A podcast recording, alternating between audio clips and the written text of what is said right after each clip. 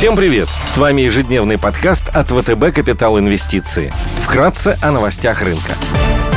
Глобальные рынки. Внешний фон с утра позитивный. Фьючерсы на S&P 500 растут на 0,6%, Евростокс прибавляет больше процента, японский Никей плюс 1,9%, развивающиеся рынки плюс 0,4%, индекс голубых фишек Китая CSI 300 и гонконгский Хэнк торгуются в зеленой зоне. Рынки продолжают оценивать риски, связанные с новым штаммом, и следят за повесткой по инфраструктурному плану Джо Байдена. Модерна стала последней среди крупнейших производителей вакцин против коронавируса, которая заявила, что третья дополнительная доза ее препарата эффективна против омикрона. Ранее сенатор Манчин предложил свою версию плана. Это может стать отправной точкой для продолжения переговоров и потенциального одобрения законопроекта. Баррель нефти марки Brent стоит 72 доллара, золото торгуется по 1791 доллару за унцию, доходность по десятилетним гособлигациям США на уровне 1,42%.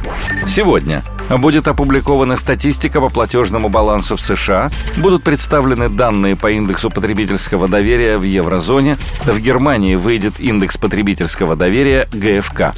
Идеи дня – на американском рынке предлагаем обратить внимание на акции Goldman Sachs, ведущего глобального финансового учреждения, предоставляющего широкий спектр финансовых услуг в инвестиционном банкинге, ценных бумагах, управлению инвестициями и потребительском банкинге. Goldman Sachs номер один в мире по сделкам слияний и поглощений, а также по размещениям акций и IPO. Бизнес включает четыре основных сегмента – инвестиционный банкинг, глобальные рынки, управление активами и управление благосостоянием состоянием. Около 60% выручки приходится на США, 25% на ИМЕА и 15% на Азию. Благодаря фокусу на инвестиционно-банковских услугах и услугах по управлению инвестициями, Goldman Sachs удалось гораздо лучше, чем большинству других ведущих американских кредиторов, пройти через кризисный 2020 год и показать заметный рост выручки и прибыли. Компания заработала 44,6 миллиарда долларов выручки, плюс 22% год к году и 9,46 миллиардов долларов чистой прибыли, плюс 12% год к году. За 9 месяцев 2021 года компания также представила отличные финансовые результаты. Выручка составила 46,7 миллиарда долларов, плюс 42% год к году, чистая прибыль 17,7 миллиарда долларов, плюс 257% год к году. Наибольший рост выручки плюс 65% был по инвестиционно-банковскому сегменту и плюс 193% по торговле на собственную книгу. Несмотря на то, что Goldman Sachs является крупнейшей инвестиционно-банковской и торговой группой, компания продолжает забирать долю рынка у своих конкурентов, о чем свидетельствует торговая выручка сегмента ценных бумаг с фиксированным доходом, валюты и сырьевых товаров за третий квартал 2021 года, которая составила 2,5 миллиарда долларов, на 50% выше до пандемического уровня. Динамика того же сегмента у конкурентов была намного менее впечатляющей, в среднем около плюс процента. Увеличение доли рынка удается достичь в том числе благодаря развитию технологических платформ, цифрового потребительского банкинга на основе судно-сберегательной платформы Marcus и своей цифровой платформы транзакционного банкинга. Goldman Sachs направляет значительные средства на выплаты акционерам в форме байбека и дивидендов.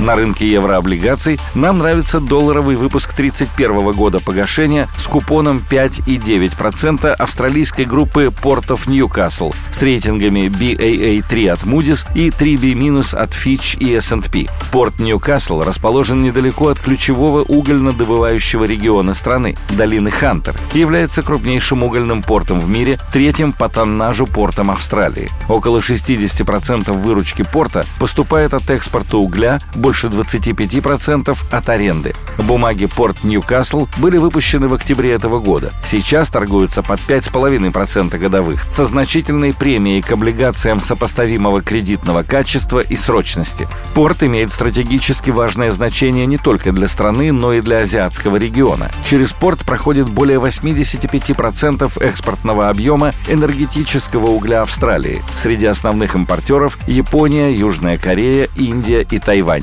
Несмотря на достаточно высокую долговую нагрузку, у компании сильный бизнес-профиль. Почти 80% выручки порта законтрактовано по долгосрочным договорам с фиксированной ценой. Около 50% компания получает за предоставление навигационных услуг по десятилетним соглашениям с операторами углевозов. Остальные 30% по договорам аренды со средневзвешенным сроком действия порядка 16 лет. Договоры предполагают индексацию на инфляцию.